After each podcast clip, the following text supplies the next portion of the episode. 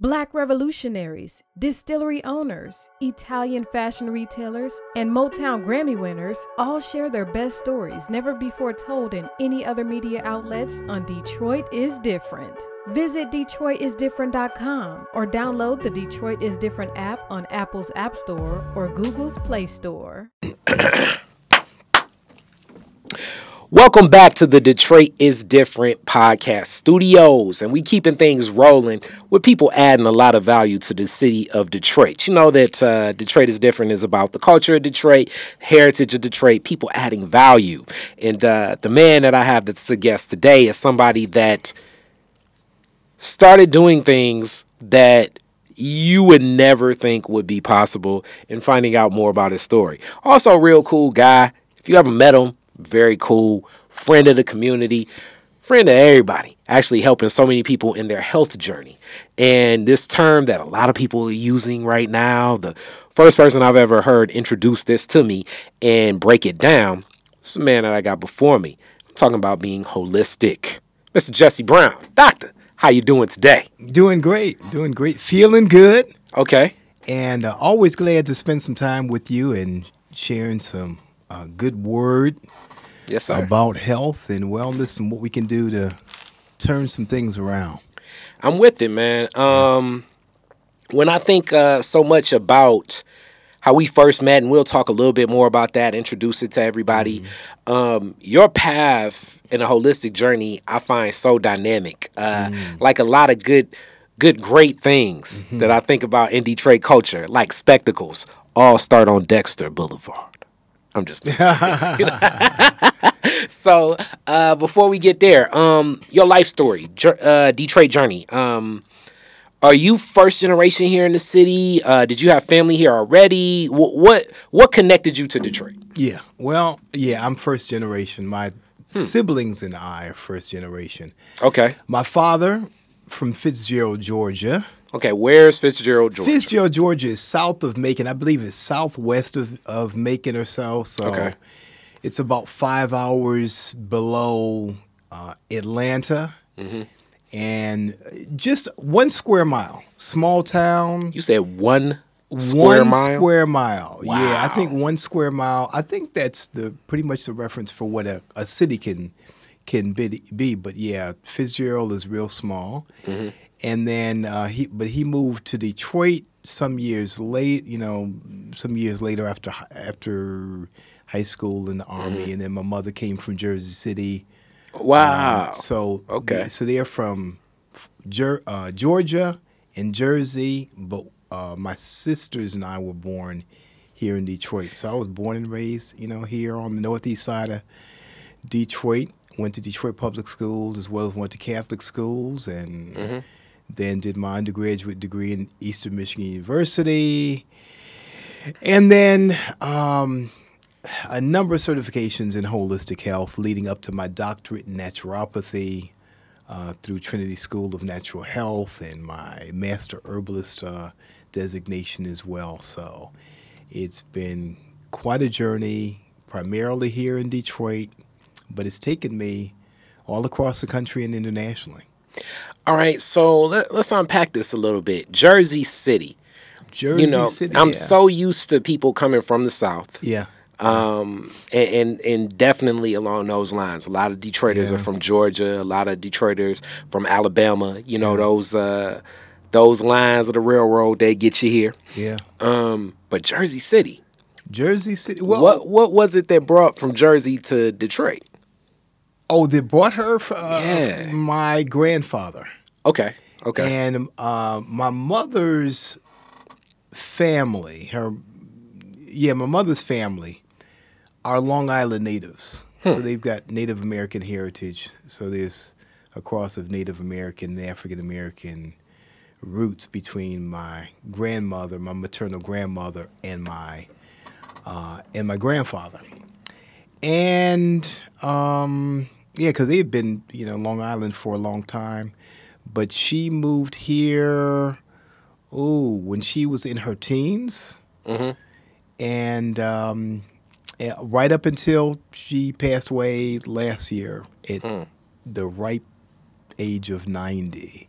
Oh man, that's that's heavy, man. Yeah. Congratulations on that. Condolences on the loss, but Yeah. that's a full cup right there. Yeah. And then from Jersey to here, and I- and I'm asking that just on the strength of, um, you know, if, if you're close to so much industry there in that New York area, and mm. being that your family roots go back as we're learning more about the influence of maroons and what we label as Native American actually being closer to what we label as, you know, what's been characterized as black skin. But Yeah. that relationship of so many of the maroons and even what Central Park was like for people that don't know, it the black history of the city of New York is it runs very deep Yeah. you know. So to actually interview you and knowing that you're kind of connected to that in Long Island, which is its own culture of itself with with black folks. Um, Yeah. That's deep. That's deep. That's Yeah. deep. Are, are your family? You still have family out that way? I still have family there. Our family reunion is Labor Day weekend every year between um, i- in uh, Suffolk County and uh, there's some activities that, that go on at the Shinnecock Reservation there. So you know, I, I because it's such a an active weekend, I haven't been there for a little bit, but yeah, my relatives are still there. Yeah. Mm, that's that's uh, that says a lot. Um, So so coming here, uh, and I'm guessing your I guess that would be your maternal grandfather was it, it was work that brought him here. I'm guessing what what was it that brought him to Detroit? Um, because he passed a lot of other industrial cities to leave Jersey. It's like you going past Pittsburgh, you going past Cleveland, you going past like other couple places that you could have Yeah. you know settled up. Yeah, he did. You know, my grandfather worked for when he got was here. I know for a long time he worked for Ford Motor Company. He worked in, a, I believe, a foundry, and um, uh, and retired. You know, from there. But he was also a minister. He- Okay. He, had a church. Uh, he was Garveyite. wow. Uh, he was uh, he, he was an interesting man. He was I want to say somewhat soft spoken for a minister, uh, and, and kind of ruled with a, he- a heavy hand. But he was um, uh, introspective. He is the first person I know of that that traveled to Africa. I know he went to Liberia, and he also um, sponsored one or two people to come from Liberia that came into the United States as well. So now, I, I, I sometimes this happens on Detroit is difference Uh-huh. because I, I like to delve into like what brings people to Detroit Okay. and just the uniqueness, so that you all can understand the culture of Detroit. Because Mm-hmm. I had no idea that uh, of this till now, Mm-hmm. um, knowing you. Um, and for people that are unaware, Marcus Garvey created one of the largest organizations that ever existed in the history of America. Yeah. Uh, period. So not just with black people, because they often like to frame it like, oh, it was a big organization for black people. The membership of the UNIA was was vast, and it built the platform for what became Elijah Muhammad's Nation of Islam. Though we know the roots of the Nation of Islam started here with Fard Muhammad, but the framing of it as Elijah took place really followed so many of the premises built by Garvey, and and and being a Garveyite built a lot of self reliance, uh, self determination Yes. in in in in defending ourselves as Black people, um, uh, running economies as Black people in Mm-hmm. stores and clothing, uh, international trade. Hence the you know the ship line, Black and- Star Line, and, yeah. and Yeah. And what a lot of people don't know, the foundation of the FBI was built specifically to topple Marcus Garvey and the Garveyites, the UNIA. So that also puts your family in a unique position where I'm sure um, just that awareness, and I could see, you know, with those teachings, and there were so many uh, foundations in cities like New York leading out, you know, but Garvey built one of the largest institutions, like in when we think of like in the span of a person's life Yes. ever. in American history. Yeah. Um, a- and and how did you learn of this? Did, did your grandfather share this information with you? Was it more like your your mom shared this information with you? How did you how, how did you hip to the game? Mom, Okay, because he didn't again- even really speak on it. He didn't. Um, which is real interesting because his that he was the only grandparent that I ever knew. Mm-hmm. My father's parents were dead before he was 17. Mm. And my mother's mother died before she was six months old. So she never knew her mother. Mm-hmm. Only knew her father, you know, her father, and then her aunt and grandmother. And the, the women ra- actually raised her um, as you know, as she as she would often say, he said, "I don't know what to do with you know With the a girl. baby, mm-hmm. especially a girl baby." Yeah, mm-hmm. and so um, so they were, for lack of a better word, estranged. Mm-hmm. You know, were separated for you know for a time as he as he worked and he got remarried and some other things going on. So most of what I know about my grandfather, I, I learned through my mother Wow, and and what she shared.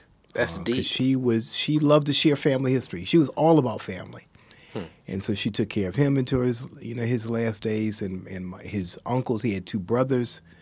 Um, one moved here from Jersey City, Mm-hmm. and uh, and one had been living here and working in the automobile industry for uh, for a long time as well. So um, yeah, people gravitated toward Detroit, and, and De- Detroit is different in a lot of different ways. And Detroit has got so many firsts, so many, so such deep roots in history that people who live here and have lived here all their lives are not aware Oh, of. yeah. One thing that w- is real interesting, and I'd say you know coincidental, or um, or well, the you sp- you mentioned Dexter Boulevard. Yes. Okay, and of course at 12th and uh, or Rosa Parks and Linwood uh, was where the um, uh, the 1967 rebellion began.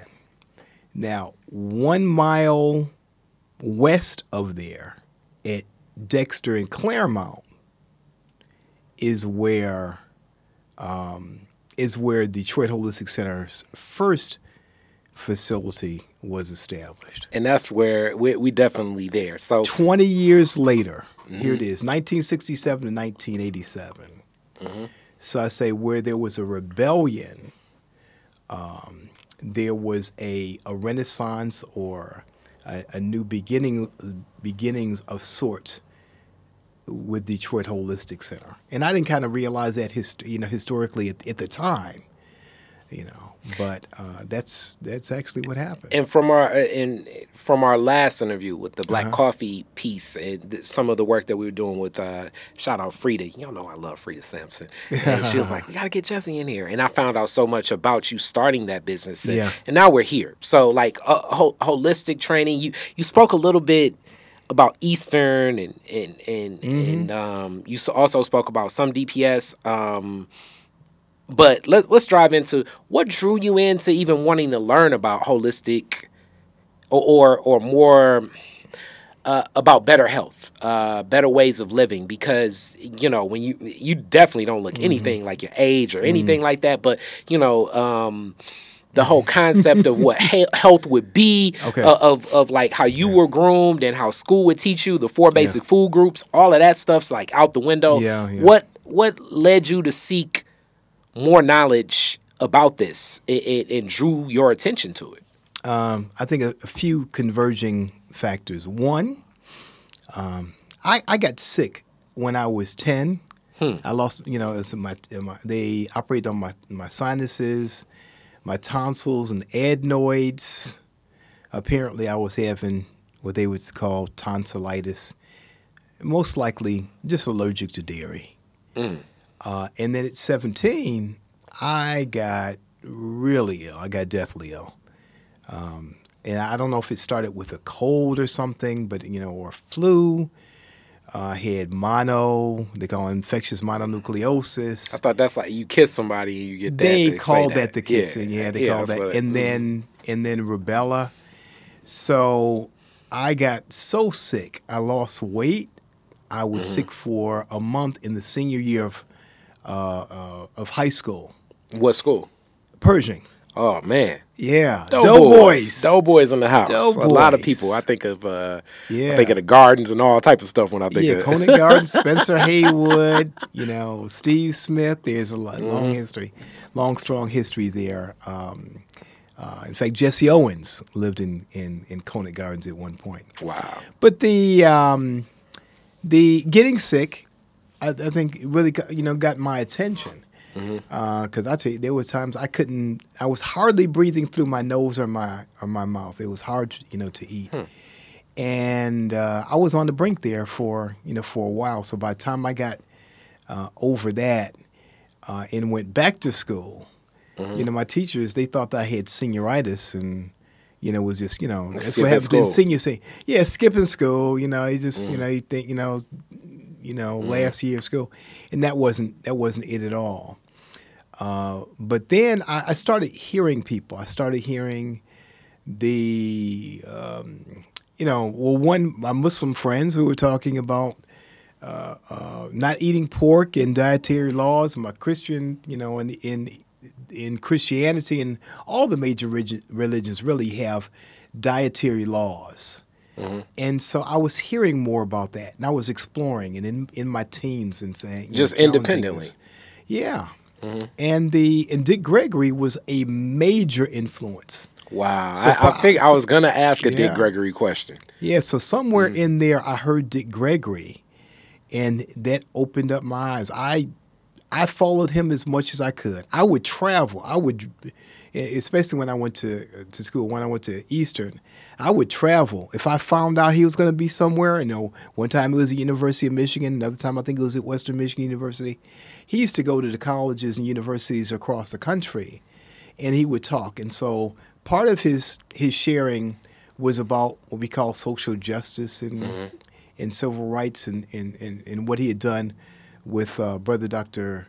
Uh, Reverend Dr. Martin Luther King junior And the other part of it, he would talk about diet and he was in his vegetarianism and and uh, his fasting and running across the United States. I mean, this man did some incredible things. Oh, his his life story for people that don't know. Um, and I often give the example of when we think of what black success is, and Yeah. and the and the arc that I usually use of of the definition of black success. I. I I look to the story of Dick Gregory um, as his works. I do think as definitely um, being more present with family, and I mean, I think that's the balance that he would even say as time went on. Yeah. that was a sacrifice. But when Yeah. I compare I compare his life to right now, people don't look at Bill Cosby and see Bill Cosby for what what for a lot of times was the arc of success because people would say, Yeah. "Wow, Bill Cosby's so successful," but Dick Gregory at one point in time not only had the the the stage of success, Yes. but his his work uh, starting off with Medgar Evers and the civil rights movement Yeah. became a gateway for so many other social causes and enlightenment and Yes. you know his runs across the across America and and his fast for for justice and his stance Yeah. against the Vietnam War like he he basically what you know for for for for young people watching this Dick Gregory was was as popular as Kevin Hart. He was the most popular comedian in America at one point in time, and he Yeah. took he he's basically would say, okay, it would be like watching Kevin Hart say, you know what, I'm not going to perform any more comedy Right. until. Um, these people that murder Breonna Taylor uh, un- until social justice is taken forward for all of the cops that have murdered these black people. It it it it will be shocking. And then to see him lead a lot of these causes, Yes. it what and then in that same pivot, he also pivoted and and created so many things in ways to heal yourself in health because at one point in mm-hmm. time he was like 350 pounds and and he was like okay if i'm gonna be out here protesting i gotta i gotta heal i gotta be right to to fast and, and make these actions and He was smoking. He was drinking. Yeah. He was, Yeah. He was definitely not the picture of health. And then he met Alvenia Fulton out of Chicago. Mm-hmm. Dr. Alvenia Fulton was a naturopath, and she was really the person who taught him and influenced him. Yeah.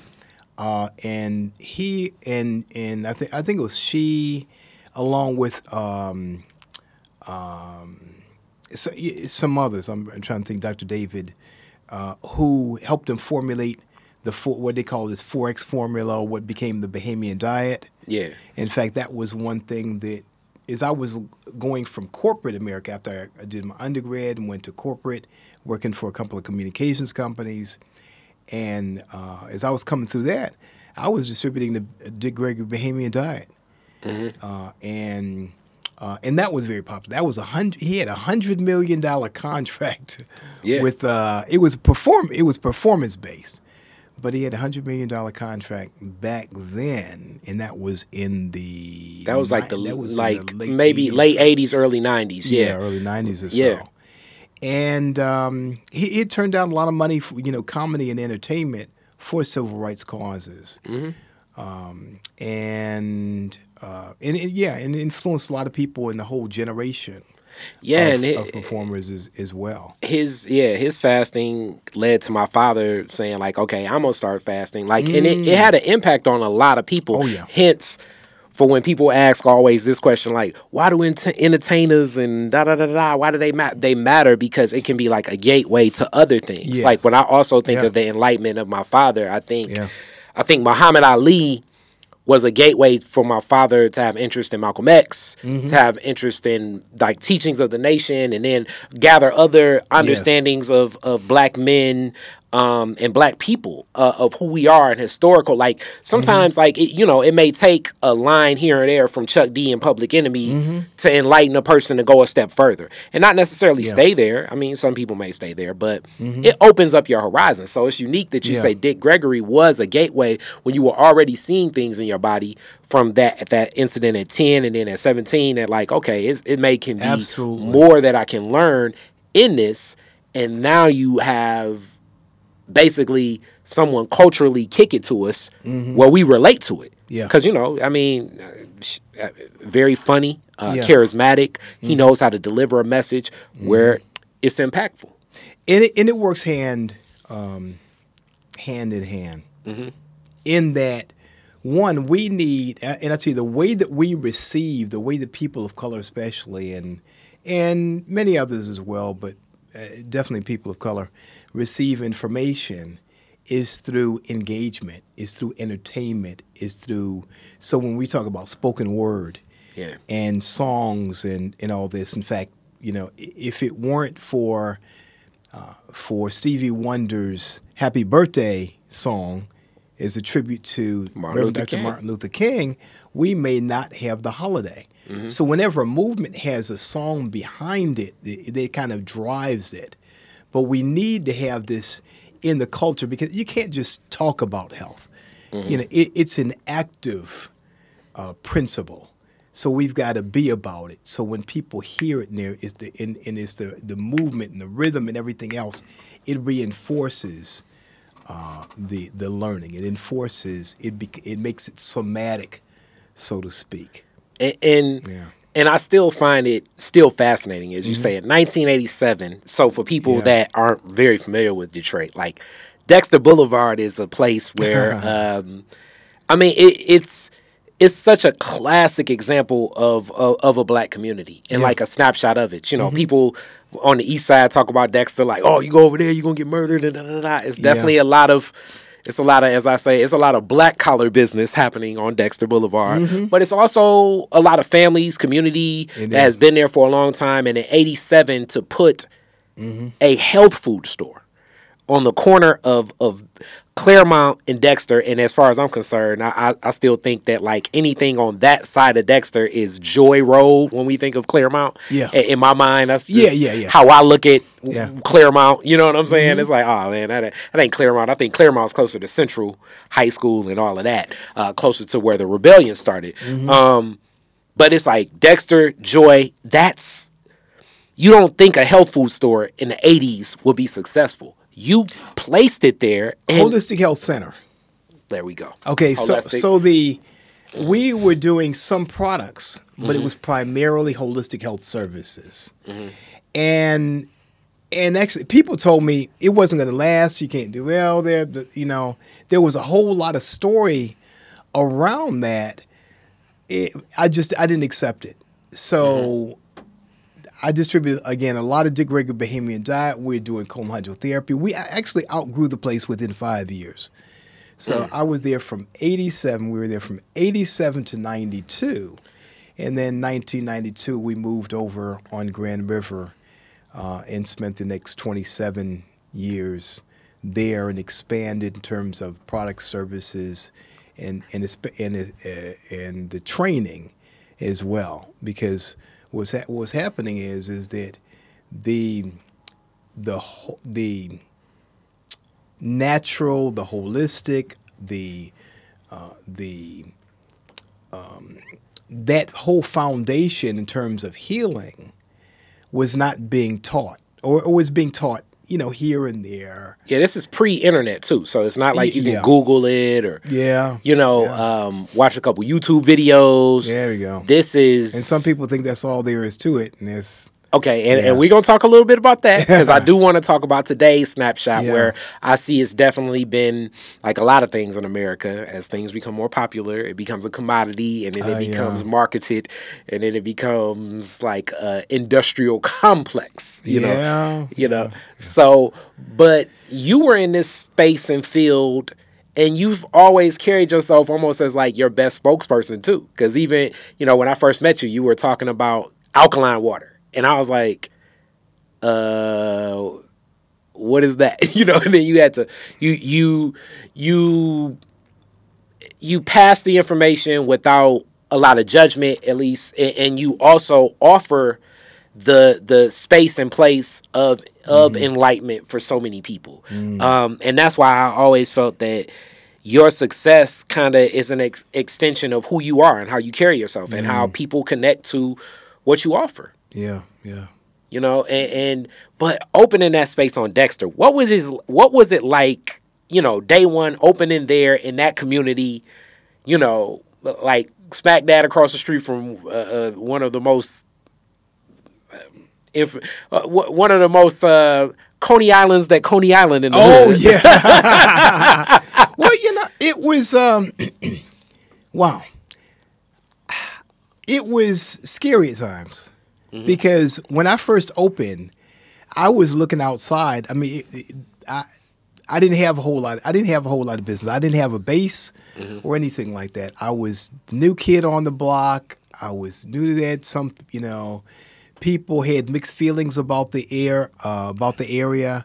In fact, my uh, my oldest daughter uh, said, "Dad," she said, uh, "You know, they said that this is the worst neighborhood in the city." They had a picture of the corner of the store, which was one block away from us. I said, "No, this is good." So I I had to build an oasis there.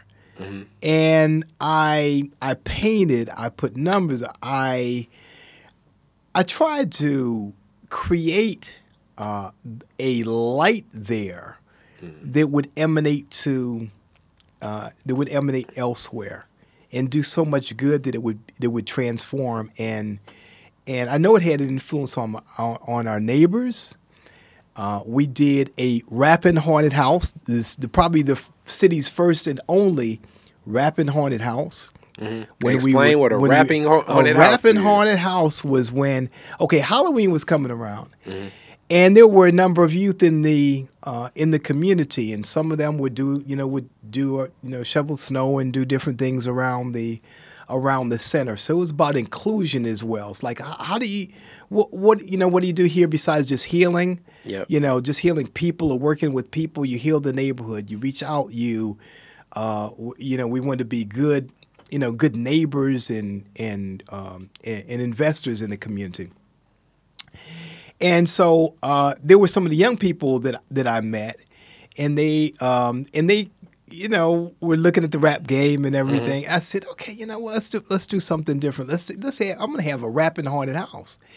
And so each of the uh, as they would go through the haunted house, each room would have different uh, different uh, ghouls or characters in there. Yeah, scares and It would start, be werewolf weed head. It would be count cocaine. Oh, it wow, would be so. so, and they would talk about. They would rap about the dangers the, of- dangers and Mhm. ills. And in the last room, there was a uh, a person, you know, in in a casket. Mm. You know, this is what happens if you use drugs. So it was kind of an anti-drug Wow. message That's interesting. and it really took off. We had groups of people come in here. We had you know people want to go in in again and again and again.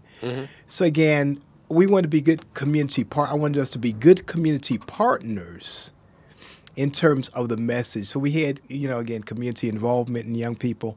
So it, it helped them uh, to engage. And when I would see these young people out here on the street and you know they, they're walking or whatever, it looked like they were late for school. I'm like, hey, I'm yelling out the window or at the, out the door. It's like, wait a minute, aren't you supposed to be in school? Mm-hmm. You know what's going on? So here's the thing: is that we we've got to we've got to create an atmosphere where we're no longer afraid to speak to our children, and so we the, the things that we see that we feel are problematic that we're doing something about it. I'm a child of the 60s and 70s, and so there was it was black power and all these positive things that were going on. And the rebellion was about all that. It's like wait a minute no we're not we're not taking this anymore but we want to see some positive things. And i was seeing that turn the other way. So so instead of it being a place where uh, Detroit was a haven for drugs and the neighborhood was, was, was for drugs. It's like, how do we uh, utilize natural health and natural living to count, kind of counterbalance that? Yeah. And, and that's what was happening. Because yeah, eighty seven was also definitely one of those pivotal times when Yeah. um, uh, crack cocaine was impacting our communities. Dexter was definitely one of those communities where, and and some of holistic healing has been a space where people have sought and, and found recovery. Oh yeah, Um, what who I, was I had clients who were on, you know, who were on drugs. I had people who were looking to to turn around their lives, and so through cleansing, through fasting, through nutritional supplementation, through going through these processes, it helped them to overcome. Okay, and, and again, and so my and my approach on that is that some many times it only takes one. So they, they say it's one in every in every family, and usually that's mm-hmm. a, has a negative connotation. But sometimes it just takes one person in a family to be a positive influence that can change the mm-hmm. the direction of the family. That can help Sure. break that generational curse that will help to convert and, and recruit other people. Just as somebody is like you could turn somebody on to alcohol or, or, or tobacco or drugs, you can turn them the other way as well. So, uh, starting off uh, Yeah. and opening the center, Yeah. wh- what were you treating for the most part? What were people responding to? I know you said definitely the Bahamian diet. Yeah. But what what else were people looking for for treatment? It was primarily weight loss. Okay. It was cleansing, and they kind of go hand in hand as well. Dick Gregory shared one thing because at that time he was also he somewhere in that time uh, he was doing some work in the Bahamas, and they set they he set up a, a facility there. yeah. I think first in maybe perhaps in Florida, and then in the Bahamas, where he was helping really obese people Mm-hmm. uh, to lose weight. And one of the things that he used, and one of the tools that we used, was a colon hydrotherapy. What's that? You know, colon hydrotherapy, colonics, enemas at Mm-hmm. a uh, given at a a more extensive Okay. form of an enema. Mm-hmm. In fact, he was criticized for that, and he said, "He said, well, you know, why are you giving these people enemas? They're they're overweight." He said, "You don't get to be 300, 400, 500 pounds and not be constipated."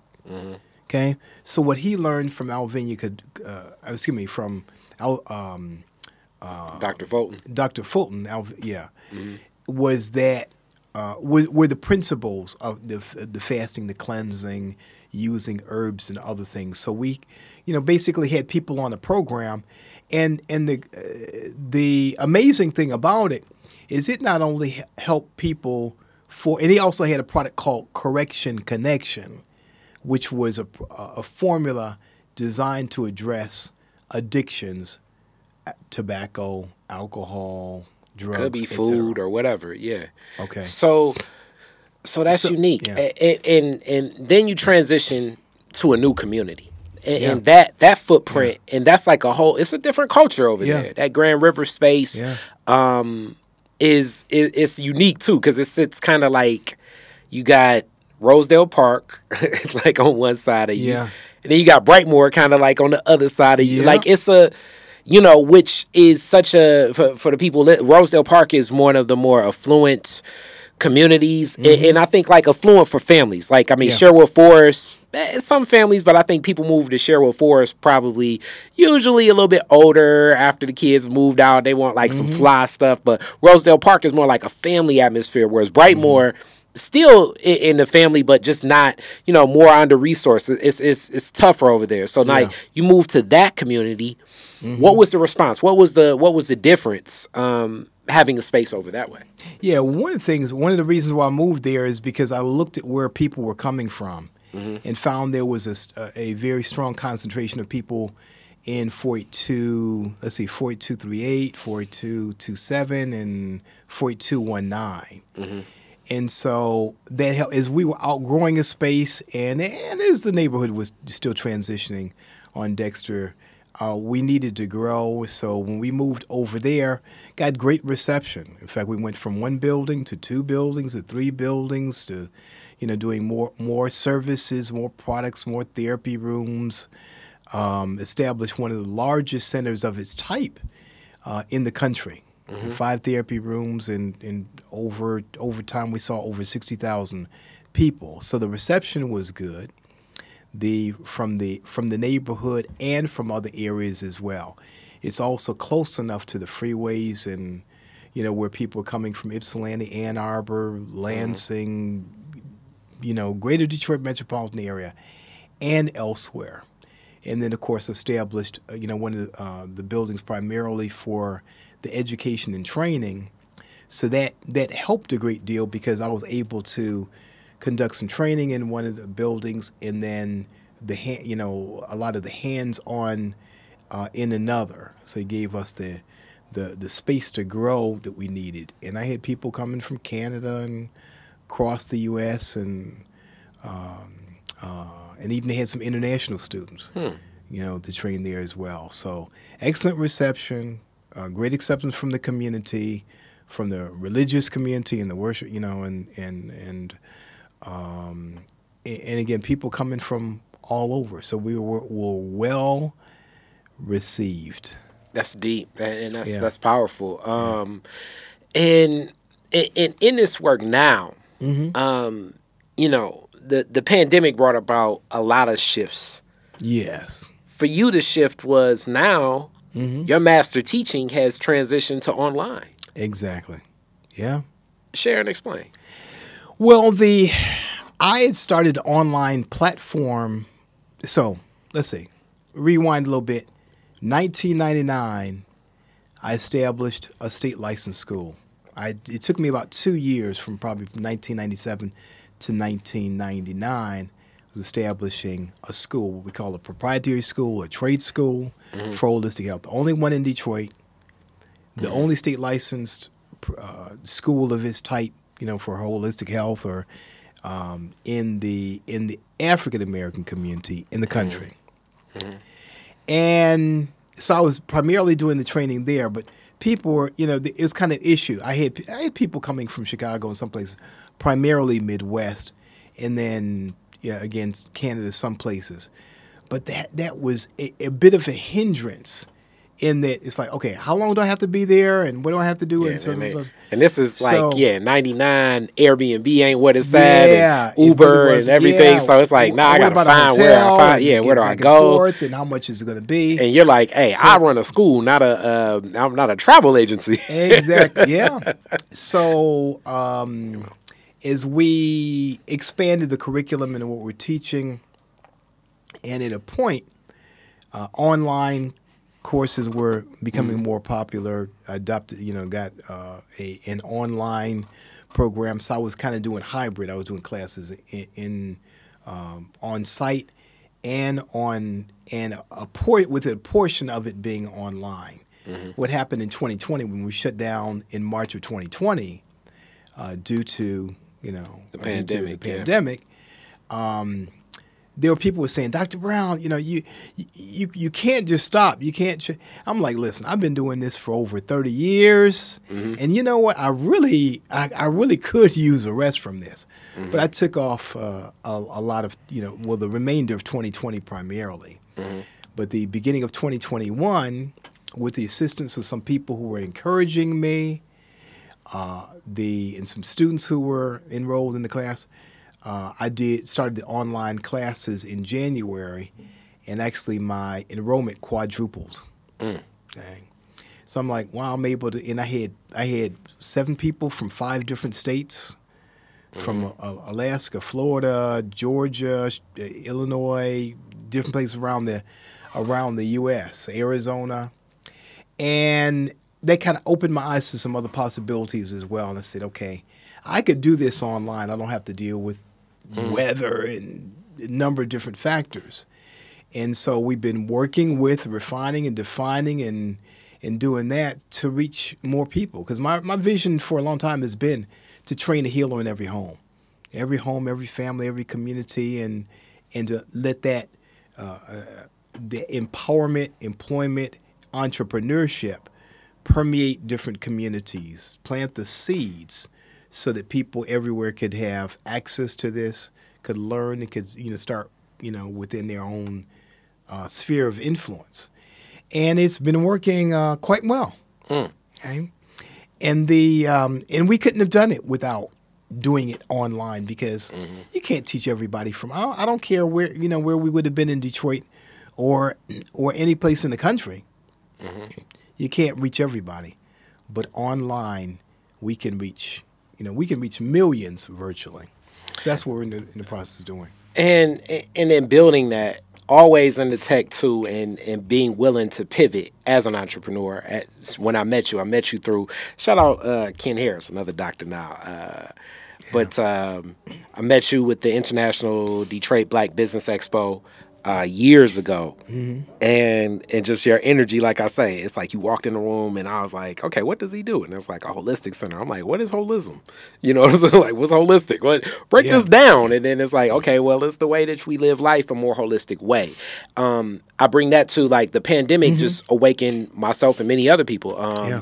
you know i i didn't share with many people but i had covid um Mm-hmm. it wasn't that tough i didn't share with many people it wasn't that tough of a bout but Okay. I, I went right back into my thought process of like what i knew in the vitamins and you know since then i've kept up more of my regimen i'm, I'm monitoring you know vitamin d zinc and Mm-hmm. and focusing more on like okay you know i still i'm not all the way off dairy but it's like i'm more monitoring it's like okay that that that dairy is going it's going to build up my um it's going to build up mucus it's going to it's going to um you know mess things up like i've been more in tune since then and i'm sure many other people Oh, yeah. probably gravitated to you immediately because it was like okay i know i'm putting stuff that tastes good that ain't good for me in my body because yeah. i don't know how to make the stuff that's probably good for my body taste good you know like i haven't I haven't done the, you know, learn that. It's so many people, many Americans, you know, Mm-hmm. Oh, we're rushing, you know, hence fast food, the preservatives of Yeah. it, the sodium. Um, you know, we we know that this stuff. You know what I mean? I,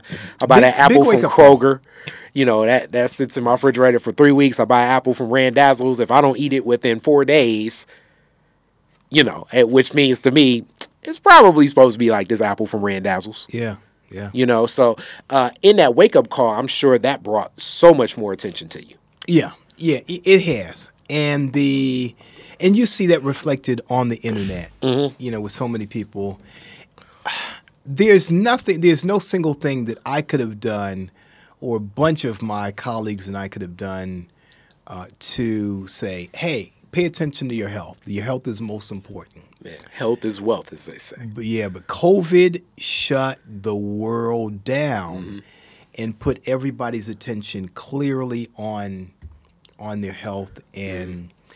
so um it's influenced the market the natural products market and immune system products and on and on.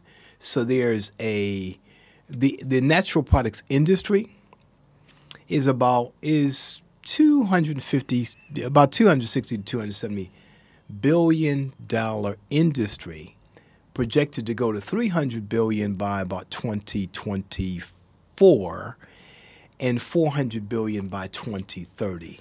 I mean, That's it, how it- that's how fast it's, is growing. it blew my mind during African World Festival this year. Mm.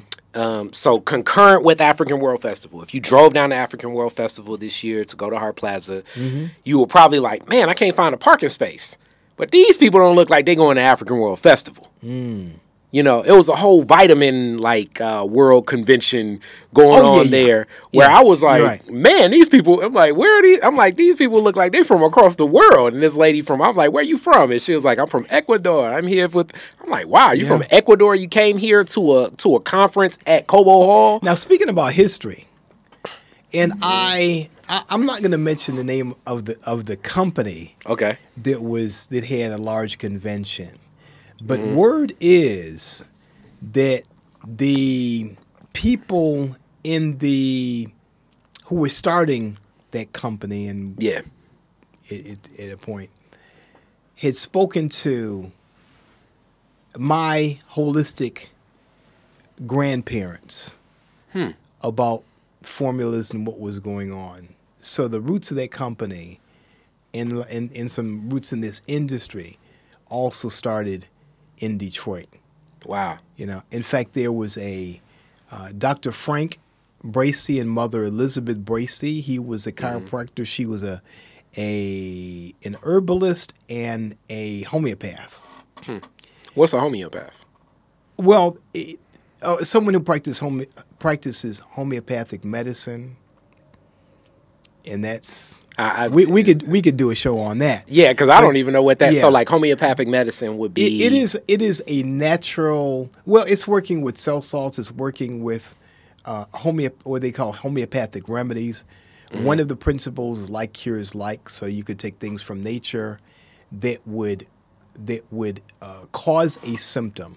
If you take it in a very small dose, it will Ah, eradicate it. Like the brother, like I like I learned this with the pandemic too. I didn't know it was a black man, which I should have known anyway. I mean, it's almost like you find Okay. Uh-huh. out it's like, damn, a black man invented everything. That it was um what's accredited with the discovery of vaccination was a black man that was enslaved on a plantation saying like okay if you take enough of a little bit of this Mm-hmm. and expose the cell to enough and he knew just enough which i'm sure they're crediting him but i'm sure it was probably for him to know it was probably passed down generations of knowing like oh man that ain't nothing but a little uh, yellow fever. Take a little bit of this because that'll get at and eh, you good you know? It, it, I'm, I'm sure it was like that you know? Okay. So yeah, so vaccinations actually, I would say, are an offshoot of Yes. homeopathy. That's what I was going to say. yeah. It sounds very similar. Yeah. So I didn't know. I mean, I just never even heard of the, the you know, the, the But science. you You know, know, n- natural remedies and a natural Mm-hmm. way of living is what kept us for so long. yeah. Just a generation ago, my parents didn't have, you know, they didn't have health care, a health care plan all their lives. Mm-hmm. Okay, what saved my father's life early on when he got a fever, I don't know if it was scarlet fever or something else, but uh, when in his youth, Mm-hmm. I'll tell you, his both he and his brother got sick. They were swimming in a, a in a pond or something. Mm-hmm. Both of them got sick with this fever. His brother died. He lived, Hmm. but they they nursed on you know him with herbs. Mm-hmm. Yeah, that's all they had at the time. That's all we could afford. Okay, and the um, and so what we're seeing is a resurgence. So so to me, it's about preserving, protecting, promoting, perpetuating, or you're passing these things along. The the kind of the roots of our roots. and you know, the herbal heritage that has been with us for some, you know since before slavery. Yeah, I mean, obviously, and, and I Mm-hmm. mean, even knowing different things, like even in my garden, and it's Mm-hmm. great. Shout out to Halima, Tepfira, so many, you know, Aaron, like uh, Baba Malik, obviously, which I'm sure you probably know Baba Malik since Eastern, but Mm-hmm. Exactly. uh, yeah, we went to college together. Yeah. so it's like you knew young Baba Malik, so Yeah, so Malik um, Yakinian, yeah. Yep, yep, and probably Dr. Peters and a lot of those people. But um the I I you know, when I walk through and they'll know they can look at something and it's like, okay, you can take this with that. You know, mm-hmm. because it's it's even those remedies of like, okay, I'm dealing with mites eating a lot of my collards at the mm-hmm. beginning of the summer. So it's like, okay, you can spray this, but next year you need to plant these plants next to this because everything has a natural solution. Hence, the balance in life. Yes. it makes perfect sense. Yes. Yeah, it does. You just have Yeah. to know naturally what it is, and hence when things become a commodity. Because I was trying to think ahead of the Mm-hmm. Yeah. game. It's like I go, I grow such great collard greens and kale. I'm gonna just focus these boxes on collards and kale. But all that leafy green, as I found out, Mm-hmm. it attracts the same. um it attracts the same bugs. It's like, oh, does. I basically created like a like a oasis for them to be like, oh man, he, he done created a festival over here for that. Yeah, It's like I yeah. should have put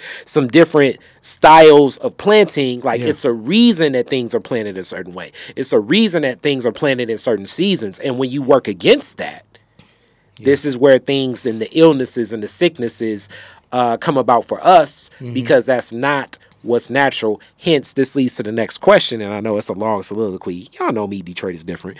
Um, because right now the health industry in a lot of ways is becoming very industrialized. Yes, it it's is. becoming Yeah. very uh, commoditized. I, you know, um, when I interviewed. Um, when I interviewed a, a makeup artist from, uh, and she's a chemist, she said it's even like now the standard of natural. You can put the label of natural on something, and it's it's like a certain standard the FDA has made for what something is natural. So for what you all are thinking about, like, okay, I look at something, and it's Don't like, say Alyssa Space.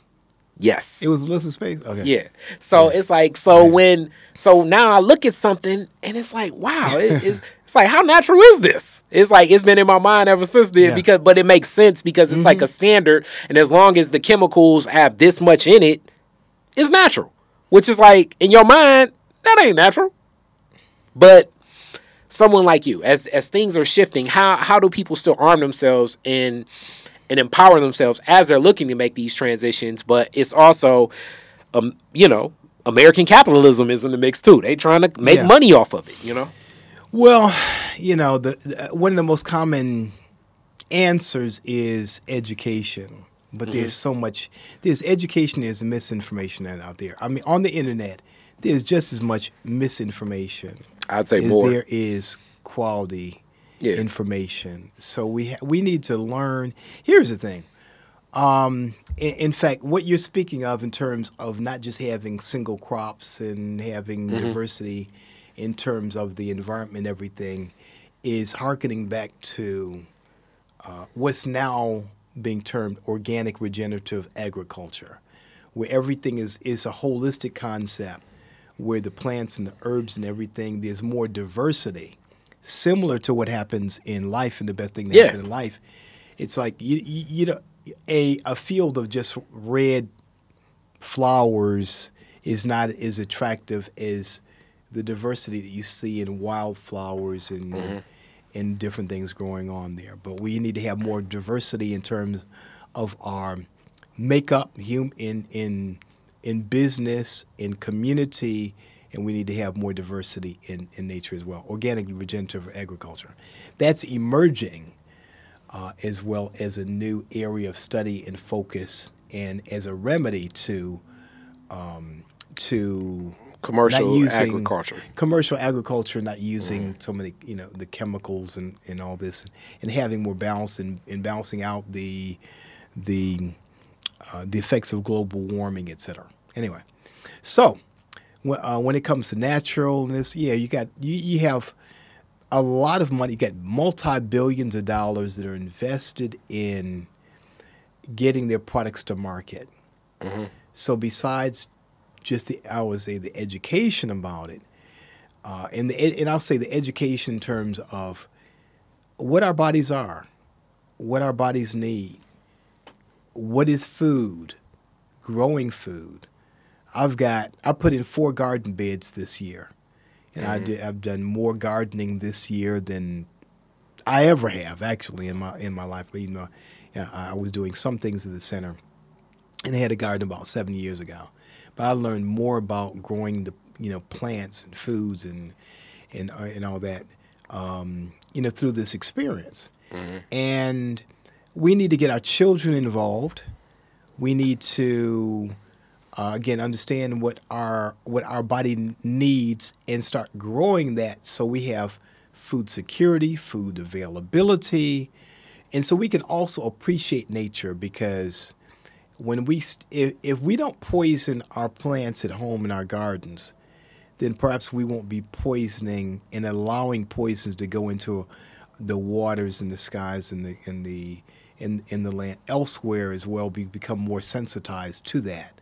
Okay, we already see where glyphosate, you know, um, is is on it, it is on the market, and that poison, you know, this poison. And we're like, okay, I'm going to put down weed killer.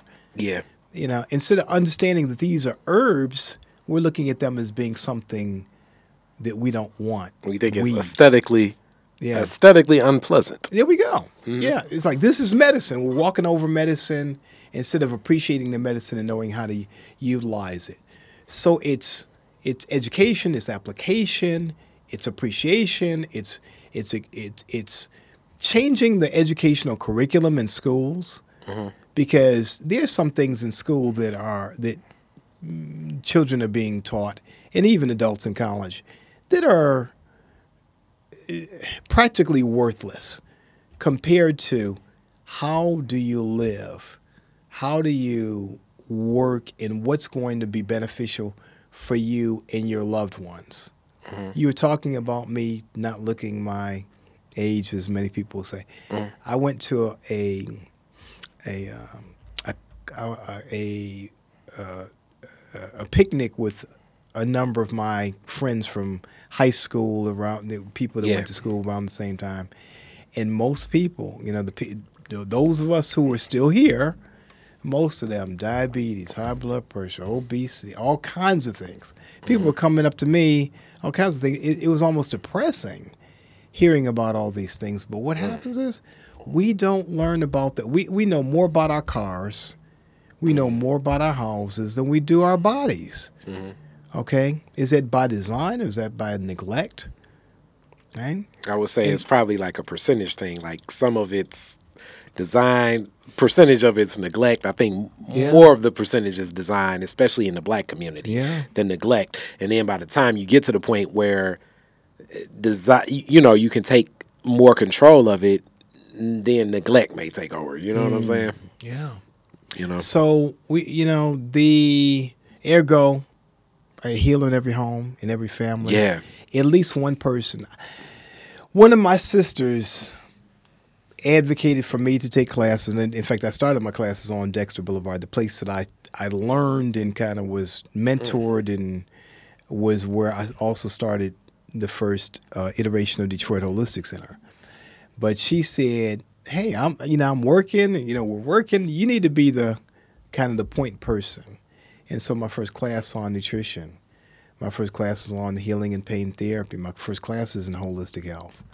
Mm. Uh, uh, came as a result of me be, kind of being that designee. I had I had interest, you know, I had a strong interest, and I had the encouragement and mm. support of family. And so all that I just I brought back to the family.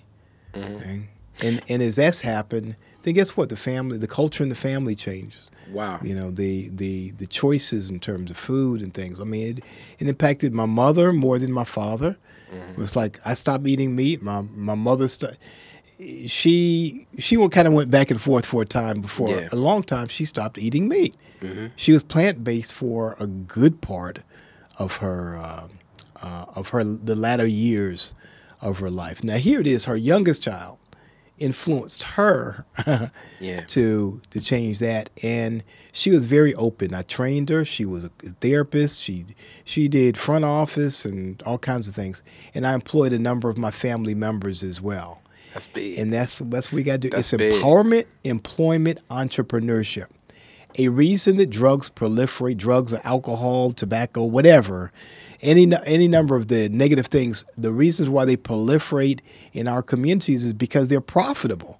Yeah. not because people choice. People no, nobody who comes up at six years six years old and say yeah i want to smoke and i want to drink and i want to mess up my body. Nobody mm. says that. I want to eventually have copd i want to be a drug addict and you know and i want i want to die early or or you know be sick most of my life. Nobody says that.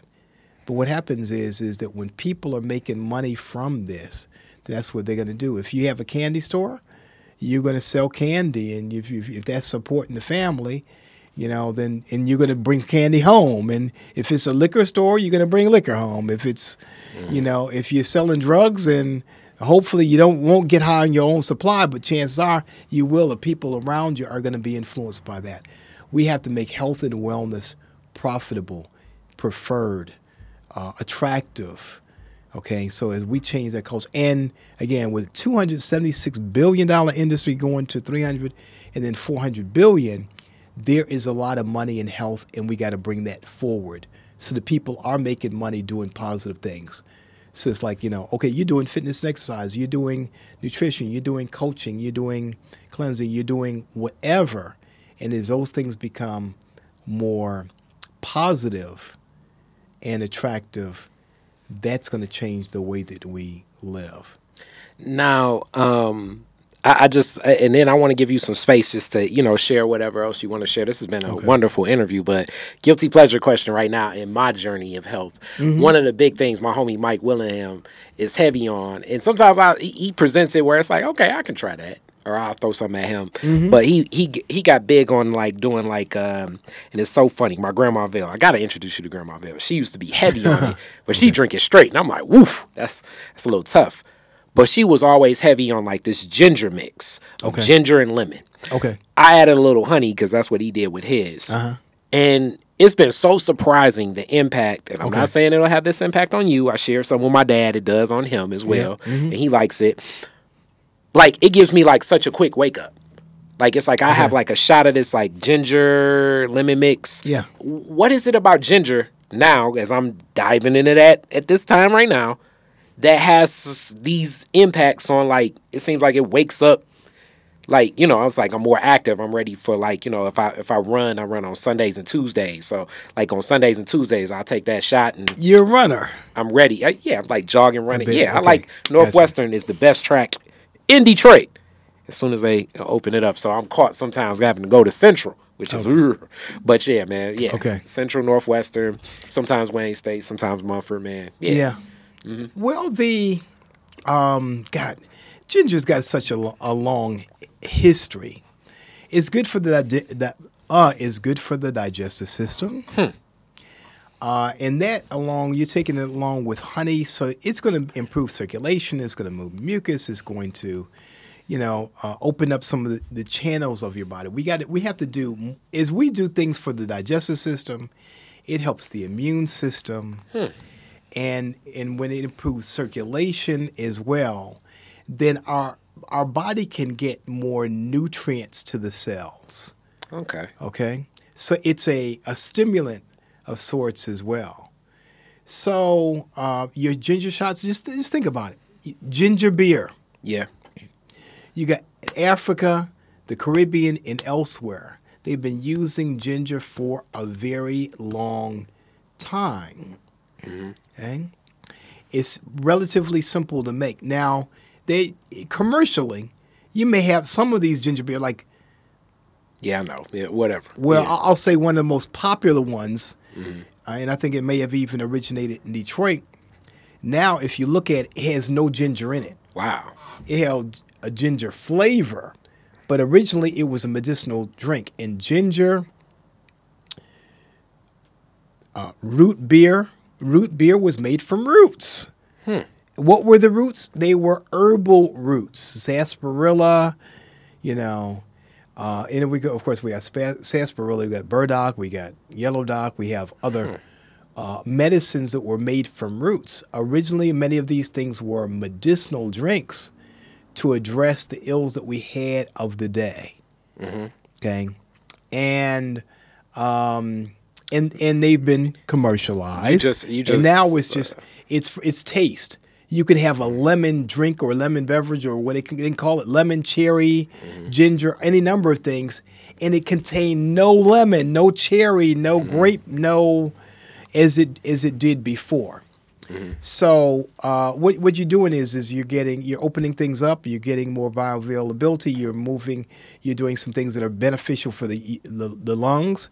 Hmm. You could actually even take some of that ginger pulp and and use it on the body in different ways as well. And be, and when we drink the dairy and have the white flour and, and, and these things, we are congesting the body. We are causing stagnation, which is which is a precursor to to diseases.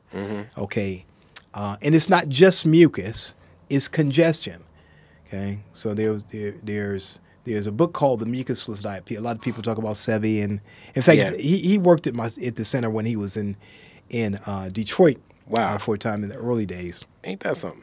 Yeah, so I mean, right, you know, we were right alongside him as he was seeing And uh, exploring his seeing studies. clients and, and, and, and selling the, the herbs and things in his program.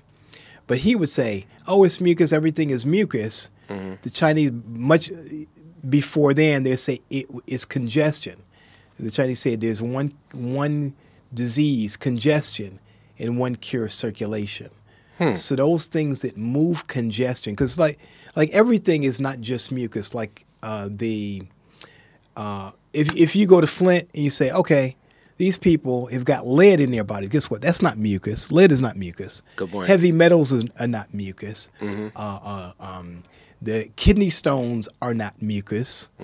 Okay, so you got you got different things that are congesting that can clog, that can cause problems that are not just mucus. because the but they are circulation of your body isn't Yeah. it's not getting to where things need to go whereas if you can circulate it'll whatever's not needed it's going to obviously you, pass you It's want the body you want the channels of elimination to be able Mm-hmm. to move those things out through the skin through the kidneys through the liver the bladder the bowels Mm-hmm. etc okay so that's one of the principles and that's one of the things that the physician did a, phy- a physic is something that moves things out of you so the herbalist you know helped to give you things that would move things cause you to expectorate or regurgitate or defecate or Mm-hmm. urinate or, or uh, perspirate. yeah That's not a real word. To- to get- perspire to, get- to get yeah. Mm-hmm. to get it out of the body, and so um, and to facilitate healing. Mm-hmm. Okay, and and so if we understand those principles and understand that the body needs to take in nutrients, but it also needs to eliminate waste. You need to have efficient ways to eliminate this waste out of the channels of the body. And it, again, as we understand the body more, then we'll be able to help ourselves, our loved ones. We'll be we'll be uh, we'll be healers instead of drug dealers. Okay, because if you ask the average person, you say, "Oh, okay, what would you take for a headache?" Somebody can almost go in there in their purse and yeah, have tylenol or something yeah, like that yeah. Mm-hmm. Tylenol, acetaminophen, or whatever. They got a drug for that. Oh, you got something for that. Oh, you got cra- oh oh sister, you got cramps. I got a drug for that.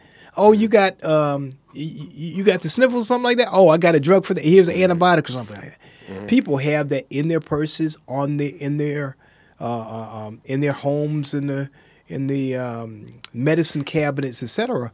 Whereas years ago, when I was coming up, we had castor oil, Father John. We had castor oil, cod liver oil, three sixes. We had we had all kinds of things. Yeah. that were natural remedies, hot- and we've gotten so far toddies away and from stuff. that. Hot toddy, yeah, mm-hmm. yeah. And again, in the Caribbean, and Africa, the ginger beer and and cleanses and Even- bitters. even the uh, Okay. like I guess the liquors being spirits in technically but but I'm sure Yeah. obviously the spirits of like in a in a Haiti are completely like you know that that would be used for healing it, it's not it's not like cognac you Yeah. know it's not like Hennessy It's- Well, there are some gins know. like gin, gin is made from gin, ginger.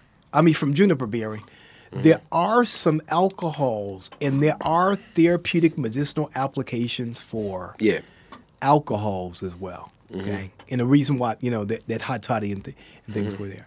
So it's it's it's learning. It's it's learning, relearning, and unlearning. So when when we get to the point where people in our families can say, "Yeah, you could you could take a ty- you could take a Tylenol, acetaminophen, or something," you know, or you could take this, and they know an herbal remedy, they know an herbal equivalent, or they know a technique that will alleviate headaches and pains and alleviate congestion, etc. When we can understand what I call ATM, how to assess, how to treat, how to maintain, and then what to monitor and measure, we can navigate within the medical system as well as a holistic system. Hmm. Okay. I mean, just by understanding principles, everything is ATM. For me, everything is ATM, and all my students know ATM. It's like, what is ATM? Assessment. You know, first you need to have an assessment. What's going on with you? Not with everybody. Oh, everybody yeah. has a. Yeah, ain't necessarily so. What's going on with you? What are you? If you don't have a good assessment, then you know we have a good treatment plan, and nothing else is going to follow. Mm-hmm. But if you have, if you really can get to the root of what's going on with a good assessment, and then you can apply the appropriate treatment, and then you overcome whatever that is, and then you want to maintain it. If it's bringing the blood pressure, blood sugar in balance, or the weight or whatever, maintain it. And then what do you monitor? What are you measuring?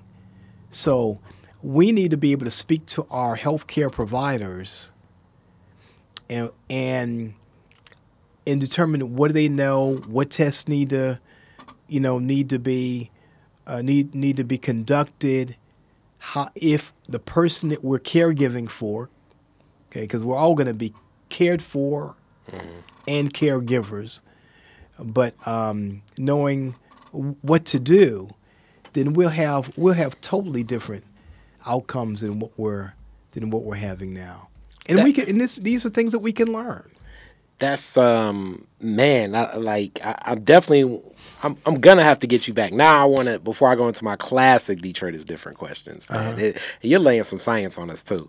Um, I definitely want you to give some information, and I'll put it in lower thirds too of okay. how people get in contact with the class and learn more about it. But what would you like to share? Like, if, if this is an open space, I don't know if you have more to share, like uh, that you want to give. Give some game that you want to talk to the people on.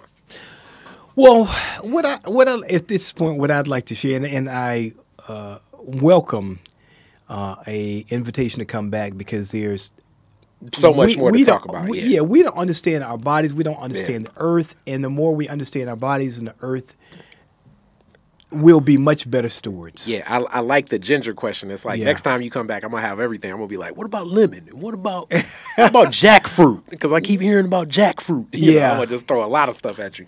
But um, what would you like to share? I'd like to share that uh, we were we were given one body, right? Yeah. Okay, to to take care of. We were given one temple.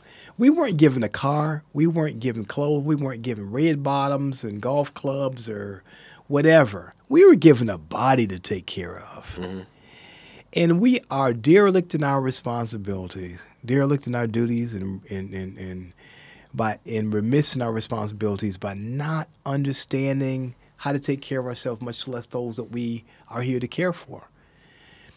Taking care of children aren't just isn't just sending them to school and dressing them up, making them look nice and make sure the hair is done and or whatever. It's like you you're responsible for them, especially until they come to an age where they can fend for themselves. You're responsible for their health and well-being. You're responsible for their mental development and growth, and a lot of that is what they eat. It's it's it's uh, it's mostly things other than what people are putting their time and energy into.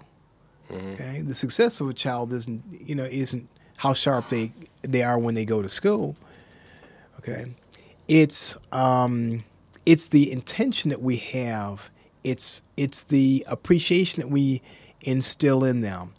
It's having them to understand to love people and like things, not love things and like or sometimes even dislike people. Mm. Okay is you know so that they value themselves. So suicides, killings, violence on other people.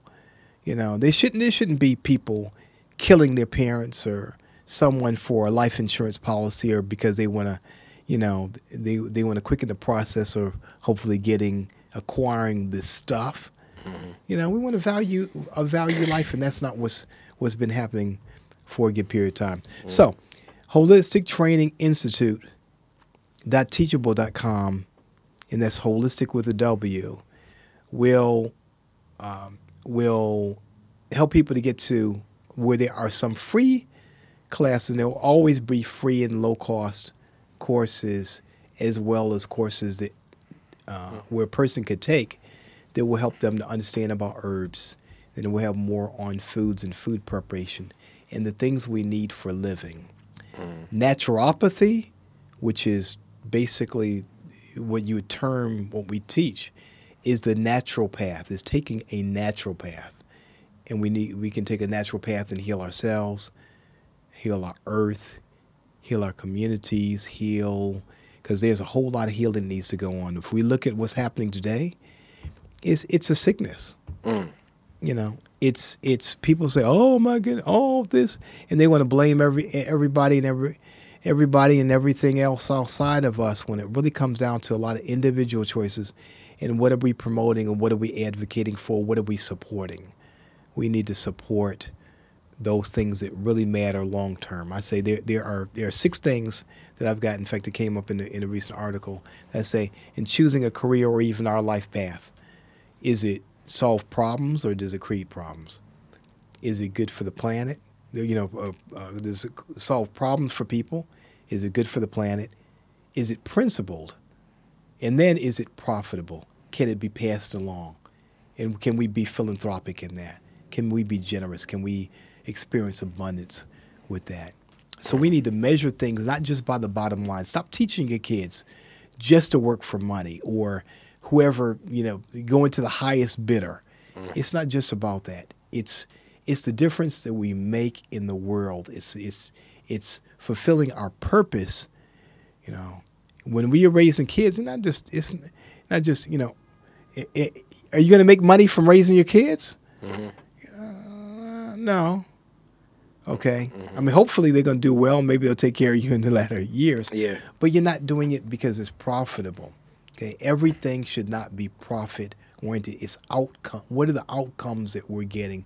What are the principles that we're teaching as we go along the way? So hopefully, we'll have. Um, we will, with the help of the, your audience and, and people out here, we will have an HBCU of sorts of of holistic health that are going to teach people more about living and sharing and things online and in ways that that makes a difference in the world. It's unique you speak about that because Tuskegee, as I don't know how many There we people go. notice, Tuskegee was founded on the whole grounds of agricultural science. It Hence was. George Washington Carver. Uh, Yes. My my great uncle, Uncle Edgar Rulac Jr. He uh, he studied right under George Washington Carver Oh. at Tuskegee for a while. Yeah, in uh, in poultry science. I didn't Okay. even know.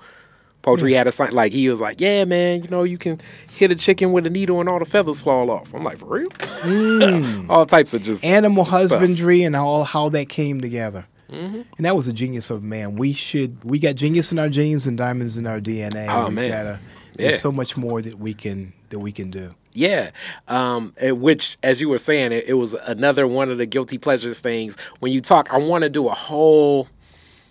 Next time you come in, I really want to talk to you about sleep and and the health of sleep because you know a lot of us, especially like you know we work, we get we get caught up in the busyness of life, and I know the. You know, I've, I've, I've, you know, online some stuff about the restorative health of sleep, and I think a lot of us as Americans don't get it. So, you know, We get sick and we die early because when when we lack sleep. I figure you can expand, and I Yeah. Mm-hmm. really want you to expand on that because I know it's a lot of people, even me included, as a. I, I want to find out more about that art because it's like eight hours. Eight hours just seems like a lot, but then again, it's like yeah, that eight hours. It's like damn, you should have had that extra two hours, like you say, if you're facing some health challenges. Restorative sleep. We got to restore. We got to regenerate. But again, that that's that's a topic for We- we another coming day. back on that one, yeah. Um, you know, and I want to thank you and. Uh, I got, Well, I got my Detroit is classic. Uh, I got my classic. Detroit is different questions for you first before. oh, go. okay. we got So, um, but wait, there's more. yes. Okay. Very first car, year, make, and model. What year did you get it? 1966 Buick LeSabre got it in 1974, the fall Okay. of 1974. Okay, where was the first place you went when you got it? Probably my best friends to Okay, to, show it off. yeah, and to and, and to go hang out. Either that Okay. or my girlfriend at the time. Yeah. Okay, all right. Yeah. Okay. Um, you're the DJ at the end of the fireworks. Uh-huh. Uh, you're at Woodward and Jefferson. You get to play some songs. What three songs? I usually say three songs. Sometimes people pick one, but what three songs you playing? I'm the DJ. Yep. Ooh, I'm playing.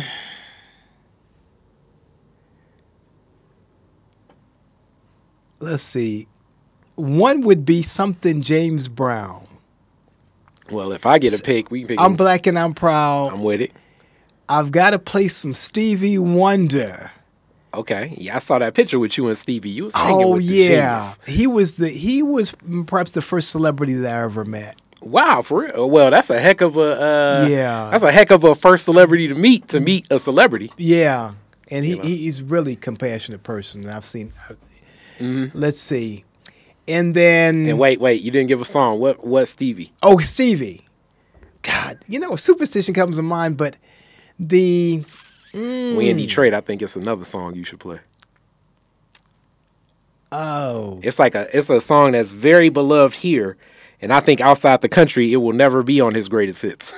oh okay you- the one that we do the hustle to the, the and my eyes don't cry. no my more. eyes don't cry no more. It could be that my eyes don't cry no more. Okay. Yeah, it's like the rest of the country is like, why are these Detroiters? Get, why is he singing this song here? and then a third. Let's see. First, I need I need to think of an artist, and then the uh, and then the song. Gosh, ooh, Whitney's Whitney Houston. I mean, she. Um, What? the, the the song from the soundtrack. Uh, I mean, from the Bodyguard. Oh, oh, I'll always love you. That- I'll always oh, love you. Oh okay. my, that touches me. Okay. All right. Yeah. Hey, well, she she definitely delivered a Yeah. rendition of the song where Dolly Parton's like, "Hey, You can own that. to her." Yeah. Yeah. Oh yeah. Yeah. gotta hand And it very well should have. Yeah. And um, last question: You could rename Woodward after one Detroiter. Who would it be and why? They named Woodward after a Detroiter. Ooh, ooh. You know, I'm gonna go with Coleman Young. Okay, he he's usually the vote. He, yeah, yeah, because he was so pivotal, so instrumental in a critical time in Detroit's history. So, I mean, there have been a lot of great Detroiters. Um, yeah, especially from from my era. That that that's what vibrates to me. That makes sense. Thank you so much, and we definitely bringing you back. And uh, All right. check the class, check the class, check the class, and then if you bump into them on the street, y'all already see. He'll give you some game, but he'll also reference you to the class as well. So Remember, I'm professional too. yes, exactly. Be like, hey man, my arm was about to fall off, and it's like, Oh, and that happen. And that happens all the time. it's like my arm was falling off. What can I take? Can I take some? uh Yeah. Can I take some grape seed for that? Like, uh. You're gonna need a little bit more than grape than grape grape seed. Yeah. All right. Thank you so much. All right. Peace. Black revolutionaries, distillery owners, Italian fashion retailers, and Motown Grammy winners all share their best stories never before told in any other media outlets on Detroit is Different. Visit DetroitisDifferent.com or download the Detroit is Different app on Apple's App Store or Google's Play Store.